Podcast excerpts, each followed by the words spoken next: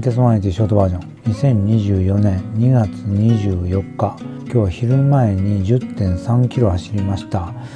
で、途中ろっキロぐらいのところでチョコザップに行って筋トレをみっつだけやりました。今日はもう何日かぶりで雨の心配がないお日様の照る中を走ることができて快適でした。気温はそこそこ低いというか、まあこの時期の通常の気温でしょうね。なな、はちどぐらいだったと思います。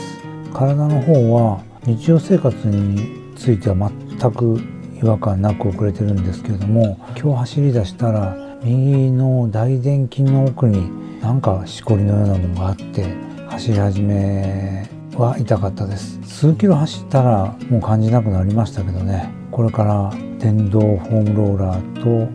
マッサージガンでゴリゴリにとどめを刺したいと思ってます。で、あと話変わるんですけども、ラントリップだったかな、どっかのサイトでニューバランスのフューエルセルパルスっていうのを紹介してました。これ YouTube で見てもヒットしないし、 Google で検索してもここのサイトぐらいしか載ってないんですけどね。で、しかも綴りがパルスって、あの